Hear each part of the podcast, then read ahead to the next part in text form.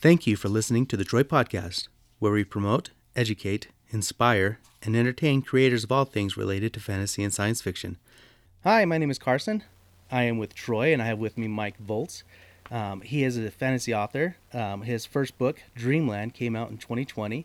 He also has a collection of short stories that came out in 2014 called Dead Man's Hands. Mike, thank you for coming on with me today. Go ahead and introduce yourself and tell us a little bit about Dreamland. Hey, thank you for making time for me today to talk this morning. Okay, so my book, Dreamland, it's my debut novel. Like you said, I have a book of short stories, and I put that out first, but yeah, I've always been working up to Dreamland. So it's a kind of cross-genre blend of a lot of different things. Ultimately, it's a fantasy. Elements of sci-fi, elements of horror, even a little bit Western. Hope that doesn't scare too many people off. But it's about basically a guy, he's a rock musician. He dies in Hollywood in the start of this book, and he wakes up in this new realm. And in this realm, there's kind of different territories. So he adventures through it, through fantasy, through sci-fi, through horror. And his main antagonist is kind of this supervillain who's hunting him. He's being hunted. So it's a lot of different genres that I'm playing with. Ultimately, I would say it's fantasy. And it's just me trying all the different things that I love in books that I read. And I try to read pretty widely. So it's just a big old mixed bag in there of fun, weird stuff. So what was the genesis of this novel? Well, I think, I came up with it a few years ago, and it took me a few years to finally finish writing it. I would say part of the genesis was just everything that I loved growing up, from reading Dragonlance to watching Star Trek and Star Wars, and obviously reading a lot of Stephen King. And this was all these inspirations went in there. And then I remember one morning, I was actually, I don't know if you have ever heard about it, but Stephen King is in a band with these like other writers, and it's called the Rock Bottom Remainders, and they do like, classic rock and stuff.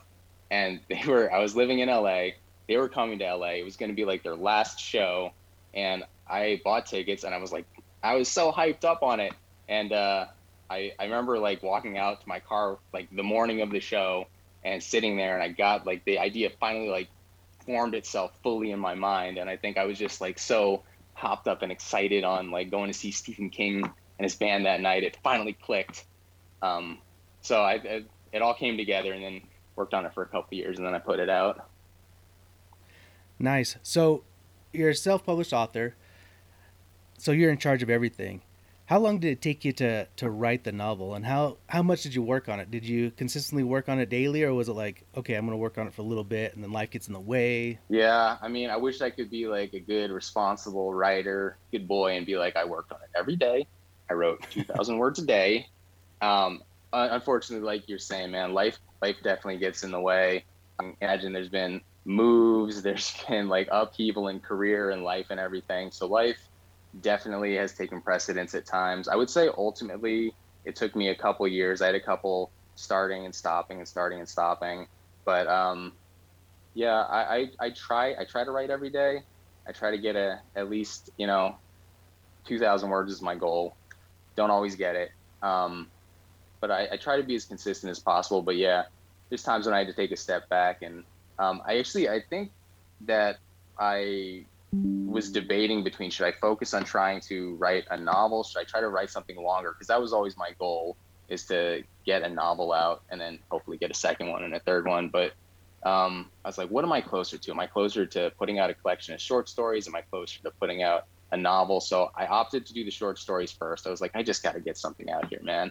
I don't know what's going to happen tomorrow. I don't know if like I'm going to die or something tomorrow and leave nothing published. So I went with the short stories first, got that out, felt pretty good about it. It was a nice like trial run, see how the whole process works. And everybody's self-publishing journey is like a little bit different. Everyone they find different things in it.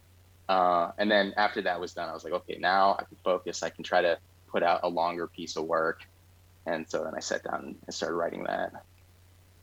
So I find this inspiring because lots of people will have life get in the way and they might give up on a dream, but you were able to stick through it and, focus on the short stories first and realize that it's something that you kind of want to do. So you persisted and was able to put out Dreamland a few years later. Oh, thanks, man. Well, the secret is I have very few dreams. I guess, like, I think for me, I've always been, like, pretty single-minded about things. So if it's, like, a hobby I enjoy, it becomes, like, my only thing I'm into until I'm not into it anymore. And fortunately for with writing, I've been into it since I was a little kid. So I was really lucky to stumble onto something I liked. So I do see a lot of people who haven't quite found the thing that makes them completely, like, that sucks them in completely. I'm like, man, I'm really glad I stumbled onto writing because I don't know what I'd be doing if I wasn't doing that.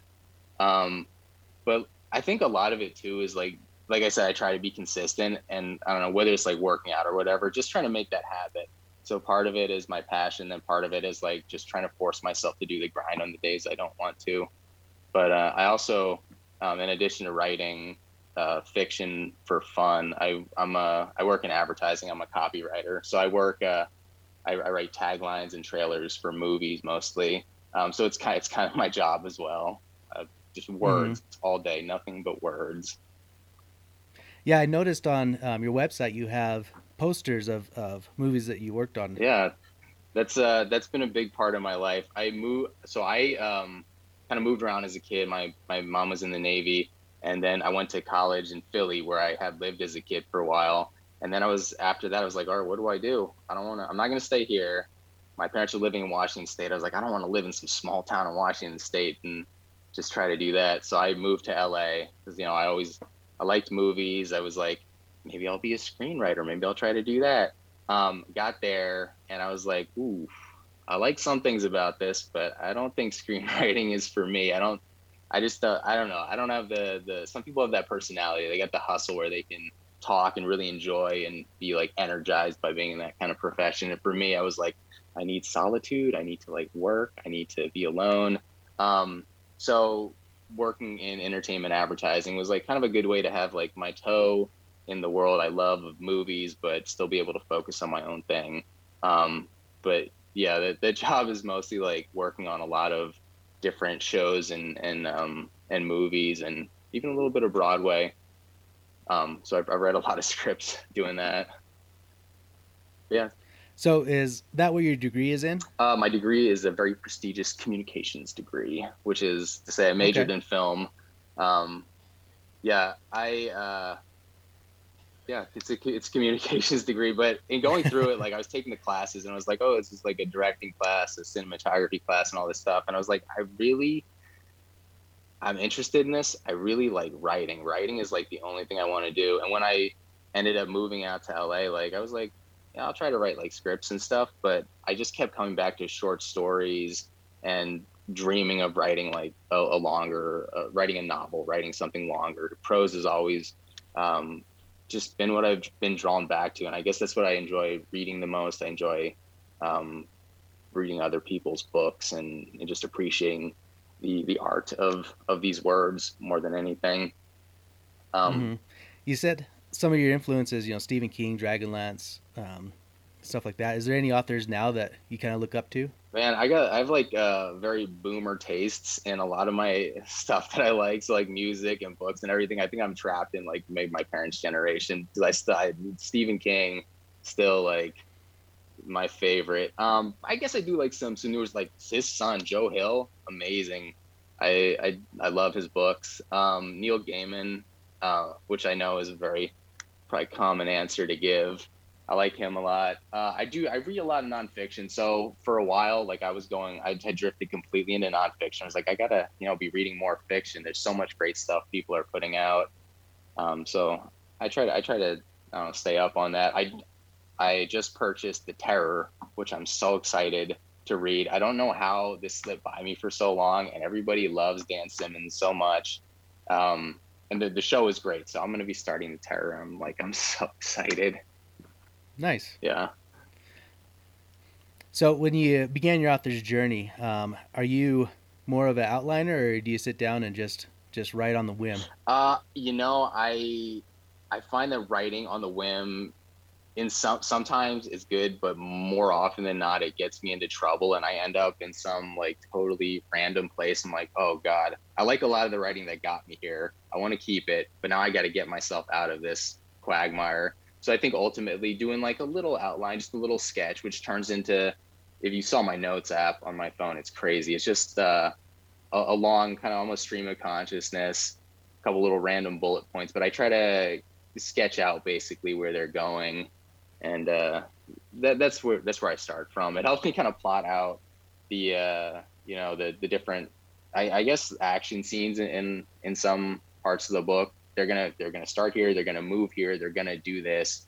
It helps me stay focused, because if I go off on a whim, I can do that a little more in short stories, because you're in a more constrained environment when you're writing that. In a lot of the time, but with the novel, I need some like boundaries. I need like my little gutter guards on to keep myself going in the right direction. It's kind of like a skeleton, and you just fill in the muscles and skin and totally. And stuff. And then as you're doing it, like I do find the story, you know, goes in places that I didn't expect. So I still do get to have the joy of feeling it take off creatively and go places. But the outline keeps me on track. It would be so long. It would be so meandering without it. And then I'm also a pretty like ruthless editor of myself. So that helps as well when I get to that point. So let's talk about editing. Do you do most of it yourself, or have you found an editor that you like, or what was the process? Oh man, the process is I'm a one-man band. I'm like Prince. I do the music. I do the words. I play all the instruments. I think part of it, dude, I hear people talk about like, I got an editor to do this, I got a designer to do this. I'm like, man, I wish I had it in me to really go out and like find my little network like that. But for me, I feel confident in my ability to edit and do certain things. So I'm like, I'm just going to stay here. I'm going to do this myself, and I'll force myself to network for the things I really need. So for editing, like part of my job has been a lot of proofreading and being like very careful when it comes to detail and stuff like that. So in terms of catching typos and little things that don't make sense, I'm good at that. And then overall, in terms of the story itself and shaping the story, like I said, I'm pretty ruthless about my own writing, so I edit it myself. But for me, it's like, you know, my story is it's personal, and I feel very close to it, and I feel like I understand it well. So combined with that ruthlessness, I feel like I can get it to a really good place. And you know, the reviews have been, I haven't heard anybody say like this needed an editor. I feel pretty good about that. Good. And so, being a one-man band, you did the cover as well? I did the cover as well. I will say I'm a little happier with my editing skills than my like design skills. I'm not claiming to be Chip Kidd, but I feel pretty good about the cover.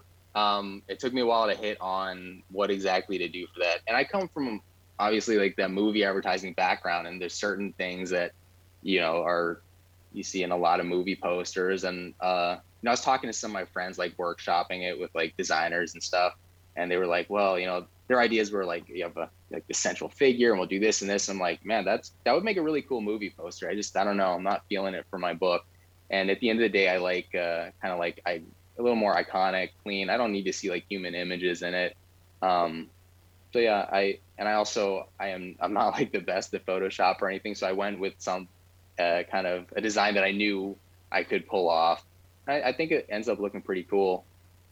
A lot of people it does. Too. Oh, thank you, man. I appreciate that. A lot of people too, when they look at it, they like feel like they detect a little like pink in it. So I don't know, maybe that's their computer screen, but a lot of people have been really positive about the color and the design.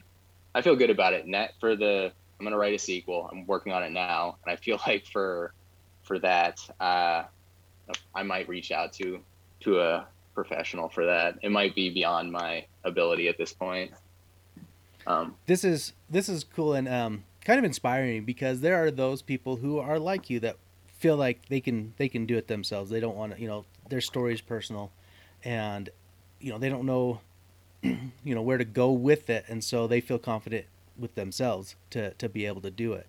And so to have somebody, you know, on this podcast who has kind of done everything, I think it can help a lot of people, that it is possible. But you also have a leg up, because that's kind of what you do to for a living, you market movies, movie posters to do copy edits and stuff. So you kind of have a leg up, but if somebody wants to do something similar, they're able to. Yeah, totally. I would just say, like, the most important thing is to be really honest with yourself about your strengths and your weaknesses, and asking for help is always, sometimes it is the absolute best thing you can do.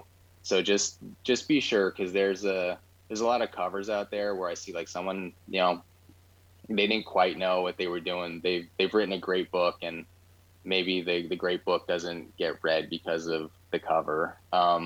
So yeah, just be sure that you're doing the right thing if you're doing it by yourself, and if not, force yourself to reach out if you have to. But if you can do it, Photoshop is for everybody. It's like $10 a month now, and play with it a little bit, and you could probably get it to a pretty good place. I think it depends on your personal, like, aesthetic too. Some people like a really, like, wild, crazy cover that shows a lot about the book. Some people, like me, I guess I like it a little more arm's length. I like something a little mysterious. I'm like, ooh, what's that about? So yeah, I think my cover gives up a little bit less of the story. So just gotta make that personal choice. That's the joy of being the self-published writer. You get to make all the choices. Yeah, which some people can find challenging, and some people enjoy. And for me, personally, I wouldn't do everything myself. Like, you know, that's not one of my strengths. Yeah. I would, you know, send it off to an editor, and I would definitely get a cover artist, because part of getting your books read is getting it sold. And so you have to, and like it or not, book covers sell books. And so you need to know what people want, people like, and what will sell your book. So you have a background in this where you understand kind of visually what people look for. And so you have like I said, a leg up, but for me, like, I would have no idea. Yeah, no, that's like the smart thing to do. It's good to reach out for help in areas that you're just not confident about. I mean, that's something, like, I think we all got to work on. I feel like probably the biggest challenge for me, and I'm sure it's this way for a lot of other writers, is that, like, is the marketing, is, like, the selling yourself. 'Cause I mean, I didn't become a writer because I love talking to people and, like, meeting people and stuff. I wanted to do something that was, like, very, you know, quiet and self-contained. So I feel like the part of the journey that's been the toughest was not the writing the book, even though, you know, that has its own, like, very difficult struggles. The tough part has been, like, trying to, like, sell it and, like, talk about it and get people to read it, or just to even let people know that it exists. You just gotta, putting yourself out there is tough, man. But for me, that's been the hardest part. I wish I had that personality where you could just, like, go and brag on yourself endlessly. But yeah, that's the tough part for me. Fortunately, I feel like there's a lot of good resources out there, and I haven't found them all. But, you know, there's, like, you know, places that have newsletters with, like, big email lists so you can promote your book and stuff. I mean, it all costs a little bit of money, but I think some of the success that I've had in terms of getting my book out, after I bugged, you know, everybody on, like, my Facebook and Instagram, like, friends list to review it, was, like, signing up with like Book Barbarian or any of those sites, and just pick a good date, write up a nice little blurb, and it works, you know, depending on, like, where you're trying to, like, accumulate your reviews. I mean, I would probably still be sitting at like 5 reviews or something on Amazon if I hadn't, you know, done that. And it really helps get your book out in front of people, especially when it's your first book. You don't really have any kind of network built up. Some people probably have, like, great, you know, writers groups and stuff that they're very ingrained in the world. But if you're feeling at all like an outsider, there are people who are waiting to, like, take a chance on a new book. And I'm kind of bad about that myself. Like, I stick to a little more the authors I know, but there are people out in the world, there's a lot of them who will read a book that they've never heard of you before, or never heard of the series before, and then they'll actually write a review, and they'll even let you know personally, like, hey, this was great. So there's a lot of readers out there who are, like, super open to trying new things, which is It's good. I'm glad they're there. Yes, it is good. And I found that so far in my podcasting journey, like, people are pretty friendly and pretty open to, you know, because when I first started, I had no credibility. I was reaching out to people like David Farland and Peter Brett, who, so, you know, have no business talking to me, and they were more than willing to sit down and chat. And so, yeah, if you are willing to put yourself out there, as introverted as most of us are, there are people that can help you and along your journey. Oh man, I've been so amazed, like, how kind, like, the average person is when it comes to stuff like this. When you're, like, opening yourself up and you're saying, here's my little creation, people are, for the most part, super gentle with it. You know, even if it's not, like, because I have a lot of people who are like, they'll start the review or something, or they'll start their feedback by like, no, I don't read fantasy, I don't read sci-fi. But even people who aren't necessarily inclined to read what you've written, like, they're, people will take chances on it. So I've been a little bit more hopeful about, like, humanity and the people that we share this world with since doing this. I'm like, there's some, like, really good, nice people out there. I'm pleasantly surprised. So what have you found the most challenging so far in your author's journey? Probably, aside from, like, the, you know, everyone has those days when they really struggle with the writing, when you're like, why did I even start this book? Why did I even start writing in the first place? I hate this so much.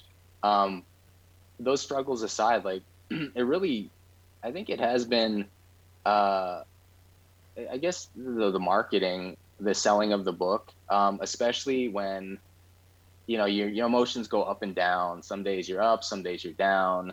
You know, some days you're feeling like, man, I'm good, this book is good. And other days you're like, who's ever going to want to read this? So I guess, like, on those days when you're like, who is ever going to want to read this, to still do stuff for your book. And I guess everybody has different goals, but for me, it's like, still, you know, trying to talk to agents, trying to submit, you know, material to agents or to, like, publishers or something, to continue trying to push my book out into the world. You know, you created something, and I wish that could be the end of it. I wish I could create it and just send it out and it could go on its own way and find people on its own. But fighting through, like, doubt and when the confidence ebbs a little bit, trying to still push it and just hold on to, like, your knowledge that, you know, inside you wrote something good, you know, you wrote something special. Even if it's not for everybody, you wrote something that matters. So keep pushing it. And it's hard to do that some days for me.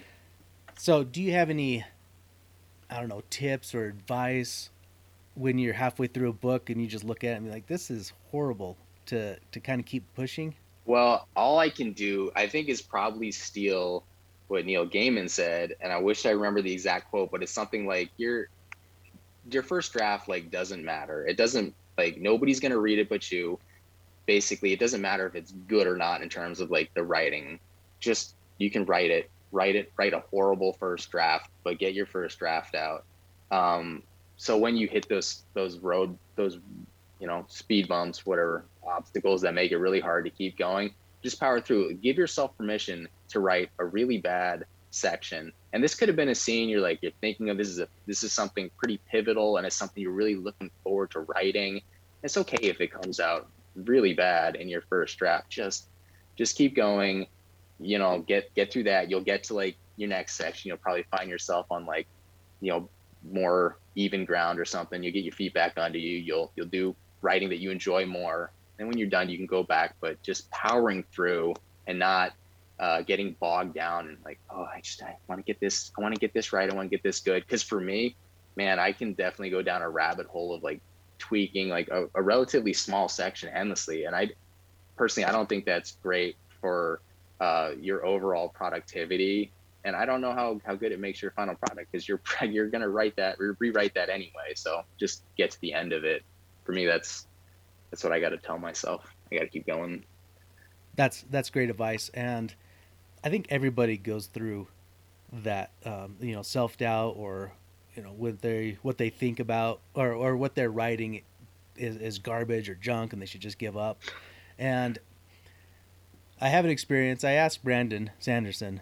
I don't know if you know him or not. Oh, yeah, for sure. This same question. I was like, do you ever feel like what you're writing is just garbage? And he said yes.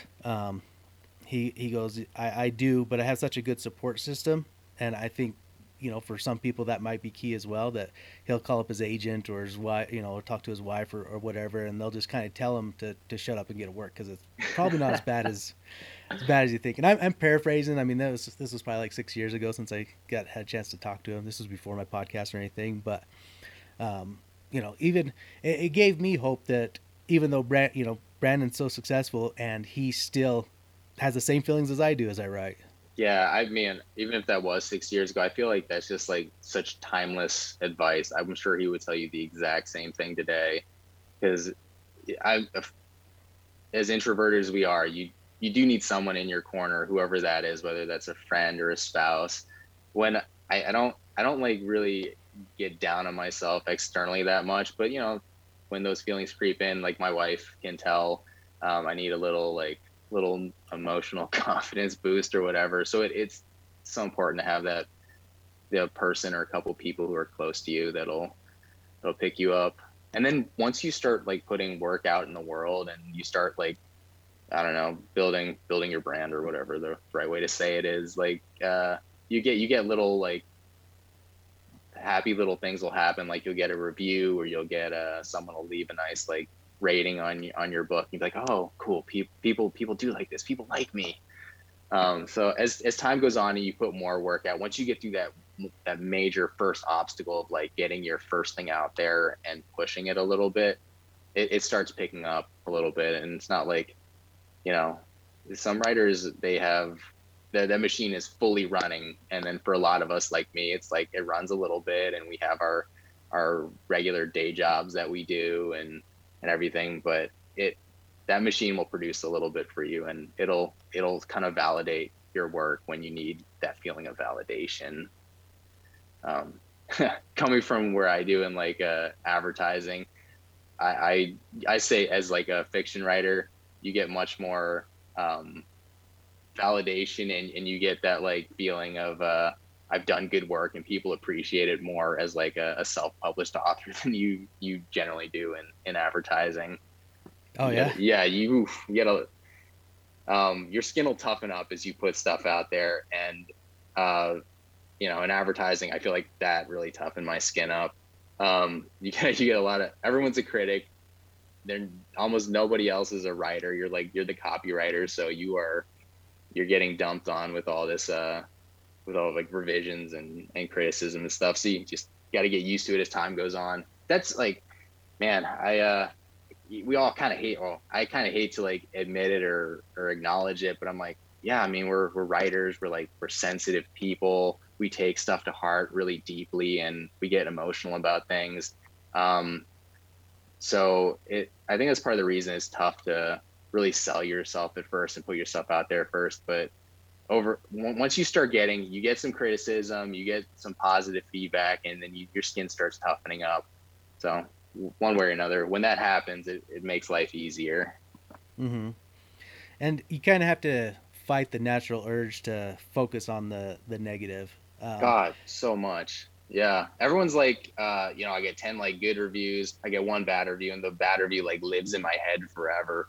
I will say, and I'm like, I'm super, I can be very sensitive about this stuff, like everybody is, no matter how anybody acts on the surface, like, you know, it could get you, especially if somebody is giving you good faith criticism, good faith feedback, and they're not trying to be like a mean troll or something. You're like, okay, I appreciate this. This person was honest with me and I appreciate it. And, you know, as you go on, I will say like, a bad review or somebody who's just like, this, you know, wasn't for me, I didn't finish it.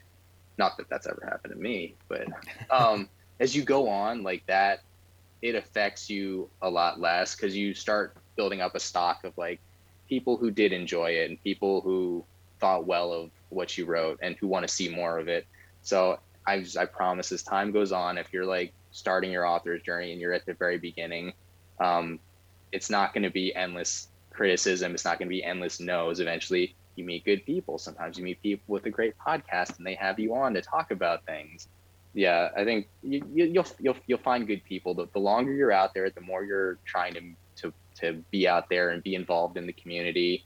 And it is a community. This is the crazy thing that I didn't realize at first, because we're all siloed in our little worlds, creating things and reading things. But it really is a community, and it's one of the nicest, healthiest, kindest communities that you could be a part of. So, I was a little bit when I was in high school and stuff. You're kind of hide your fantasy books maybe because you don't want to be seen as that. You hide your comic books a little bit, but now I'm proud to say that I'm a fantasy writer. I'm proud to say I'm a fantasy reader because these are good people that we're with here. It's a good community. It really is, and I've been impressed by it. People are so nice and so giving, and it's been enjoyable to talk with people like yourself. So. Speaking of people who want more, you're working on your second book now. I'm working on my second book. We're working on the sequel. I didn't go into it being I'm definitely going to write a sequel, but I built a good world, and man, there's other things I want to write, other ideas I have. But every time I try to do that, I'm I don't know, what I've written just pulls me back, and it almost, I feel it's taken over my brain. So I'm gonna write the sequel. If there's more to write after that, I'll write that. And I just want to, I want to finish my series. And I remember Stephen King, reading an interview of his where he's talking about the Gunslinger and the whole Dark Tower series, everything he wrote, just, he was kind of always pulled back to the Dark Tower, and all his storytelling, bent back towards the Dark Tower. So it was something he had to get out of his system, I guess, before he could go on and write all his other stuff. I feel the same way. It's nice to have if you luck into building a world that has, the potential for ongoing stories, and you can explore and do world building. I mean, fantasy, what's better than world building? So that's currently on my plate. I dabble a little bit here and there in other stuff. I still try to write short stories when possible. I even put my toe into writing a little bit of poetry. I was a runner-up or a finalist, whatever you want to call it, in a poetry contest this past year for some awesome humor poetry. I don't do that very much. I would never call myself a poet or consider myself a poet, but it's just fun to kind of test your abilities in other areas a little bit. So yeah, that's fantastic. Do you have a date or a goal for when the second book is going to be released? Oof, man, whatever I say, I know that I'm not gonna make that date. I really do want to get it. I want to have the first. You could be vague, the last half of 2022, yeah, or the first. We'll say the last half of 2022. I want to head into 2023 with at least the first draft done, and I can spend 2023 or part of it anyway tweaking it and checking it. I don't know. I always feel I get morbid about this kind of stuff, but I'm man, anything could happen. Some bad could happen tomorrow. Some bad could happen to my parents tomorrow. I want to I do feel a little sense of urgency to get stuff done, even as I do I slack off a little bit sometimes.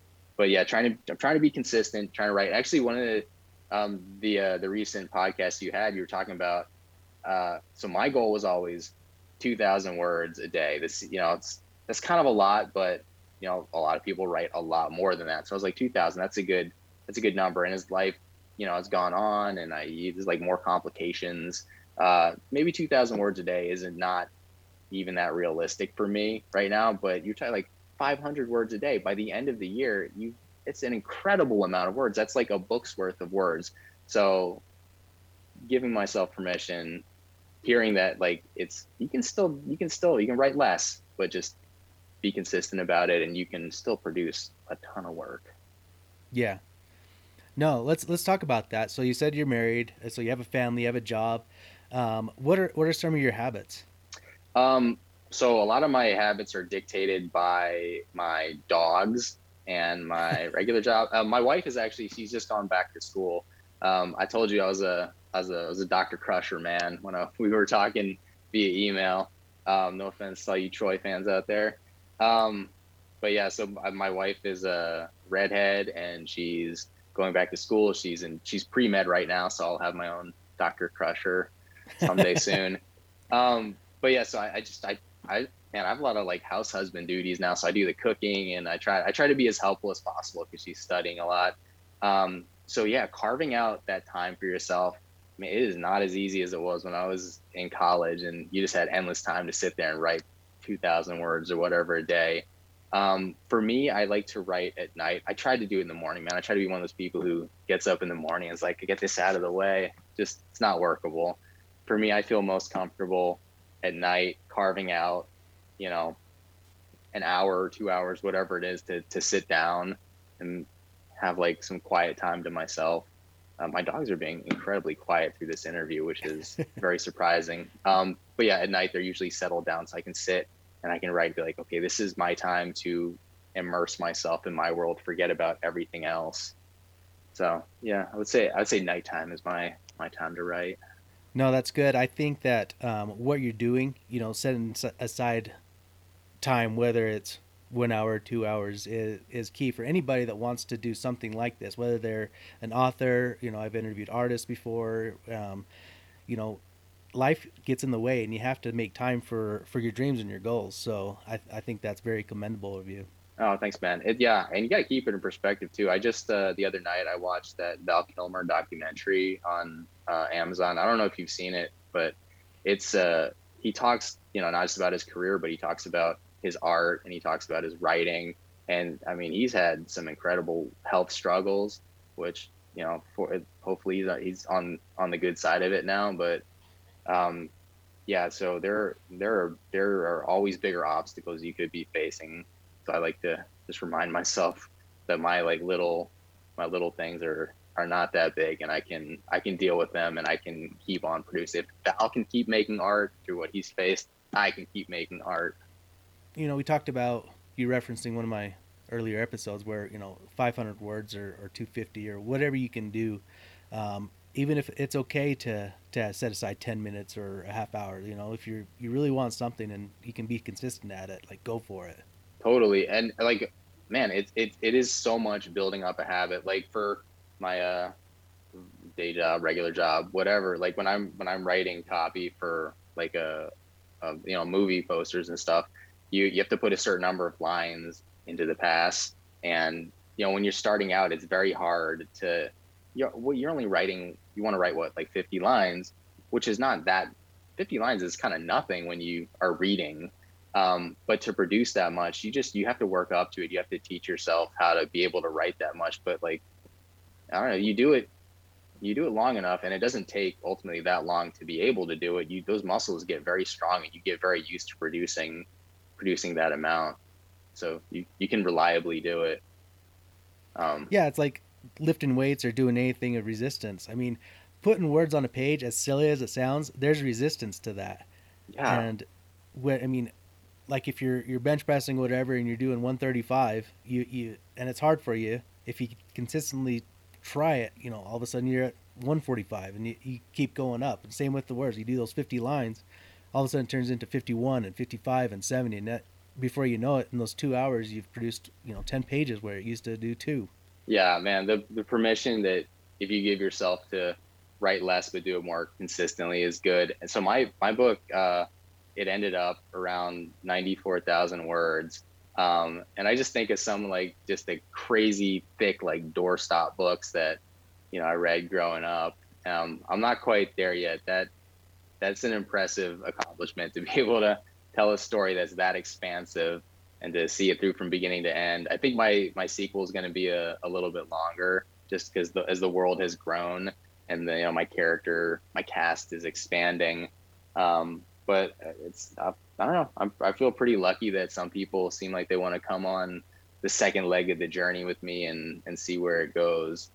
Let's kind of deconstruct the genesis. Did you have a character jump in your mind, or like this world popped in your mind, or how did you go about starting or was it like the plot? Like, I think the character and the plot all came into my mind. I think it crystallized at one time. I was like, I was saying that morning, man, I don't know what it was, the high of being about to meet Stephen King. I paid extra so I could like come to like the pre-show and like meet all the people, like Matt Groening, who does The Simpsons, is there, and Dave Barry. I like I said, I like boomer stuff, so man, like I was happy to talk to Dave Barry, but I got a book signed by Stephen King. But anyway, I think it all kind of like popped into my mind at once, that I feel like there was all these like little ideas that were like growing, and then they had all grown separately, and finally they just, you know, they came together. And like I feel like everybody's probably had stories come to them in different ways. You know, some stories you worked really hard to kind of pull out of your mind, other ones just like popped in there fully formed. This one, the plot, I would say, is pretty much as I initially envisioned it. The main character was like, his name is Quinn. He's a rock musician. He dies and he wakes up. So I don't know, imagine like Axl Rose or something, or whoever, whatever kind of rock star you like. That's, I guess that's kind of what he would be in this other world. I would say the biggest changes were kind of in the details of the characters, who they are as like people, what they were looking for in terms of like, you know, redemption, or to like get healthy in a certain way. Like the big things stay the same, but some of like the details, the characters changed in terms of their jobs, in terms of how they might act. And so the secondary character is her name's Faelene, and she's I don't quite know how to describe her. I guess I would say like what is the word? It's not a bounty hunter, but she's like skip tracers, I guess the right word. So she goes and she tracks down people and whatnot, and you find out more about her and her abilities as you go through the story. But initially when I was writing it, that character was male, and so I got into the book a little bit, it just didn't feel right. So that was probably the biggest change, was flipping her from, you know, a man to a woman, and that really made the story click a lot more. Yeah, the plot itself was pretty much set from when I came up with it. And for me, this is like a kitchen sink book. It's every, you know, just all these different genres are in there. So I got to do stuff with magic. I got to do stuff with technology. And this one thing I found in writing this, which is crazy to me, I never realized this before, but like, I always thought like, you know, I was like, I'm a horror writer. I write horror. Like all my short stories are like these horror short stories. And I wrote this book and I was like, oh no, I'm a fantasy writer. And it was like this total revelation to me. So I do love horror. I love reading horror. I do love writing it, but I've realized what I write is fantasy. So it was nice to be able to dabble in these like other worlds that I wouldn't ever call myself a science fiction writer, because, you know, you read a good science fiction story, and I think what I write is definitely different than that.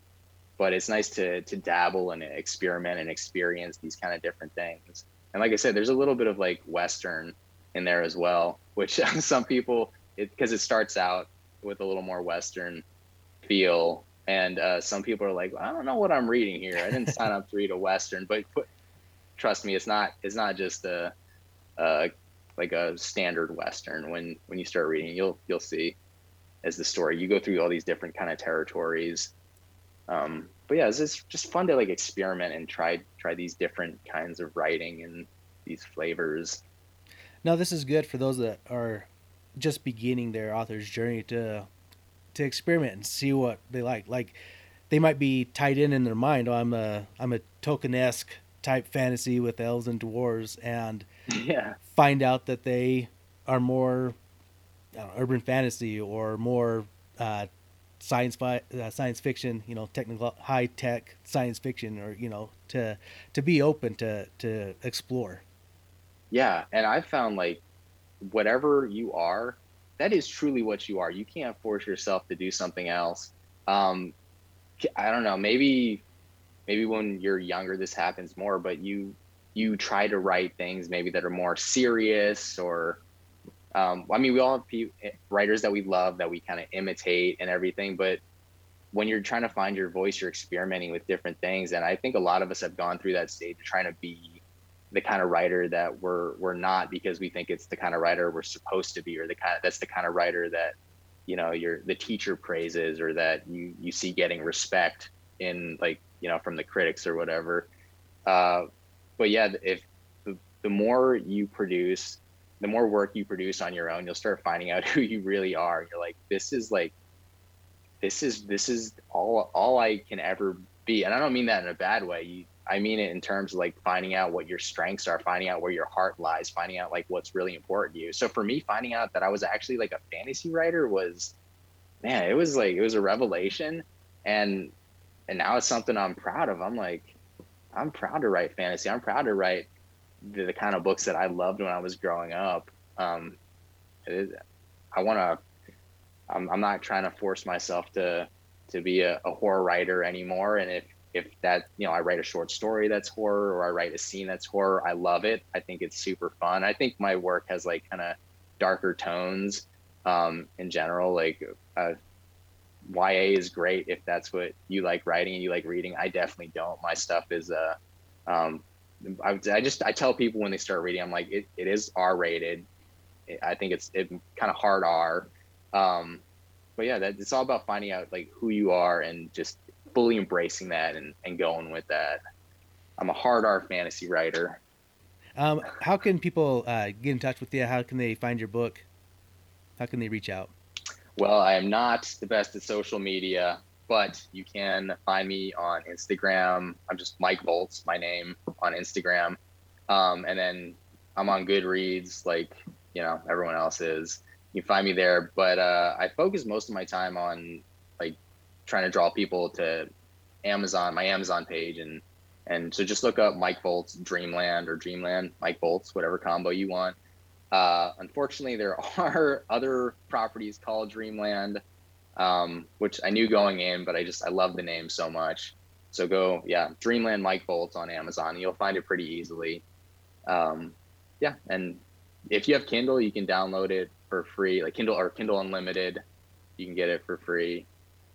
So I encourage everybody to go and check it out. It's priced it as low as possible so I can get it into the hands of as many readers as possible. Sometimes I do like little, you know, the free promotions whenever I'm able to. So I do those a couple times a year, and I try to send out a little blast on Instagram. Yeah, I try not to annoy my friends too much, but I found people do need a little nudge sometimes, even if they care about you, to remember like, hey, you wrote a book, yeah. I should review it. And are you going to be able to go, yeah. Being an introvert, sometimes stepping out of your comfort zone, are you going to be able to, or are you going to any like conventions or conferences this year that people can meet you?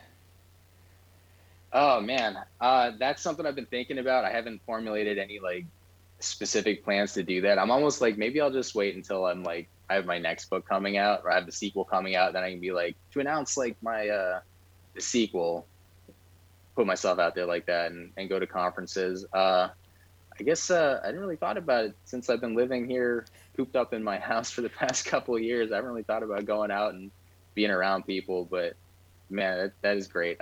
That's my next step. That's my next evolution, is meeting people in person at cons and stuff. Well, keep me posted if you do, and maybe we can hook up and for sure, man. Meet each other for in person. So yeah, you ever come out of the rural area and come on down to Portland or something, or I'm ever in Utah. Thanks for getting on with me. I appreciate taking time out of your busy day. All right. Thank you so much, man. It was great talking to you. I look forward to doing it again. Thank you for listening to the Troy Podcast. Please subscribe, like, and share with your friends.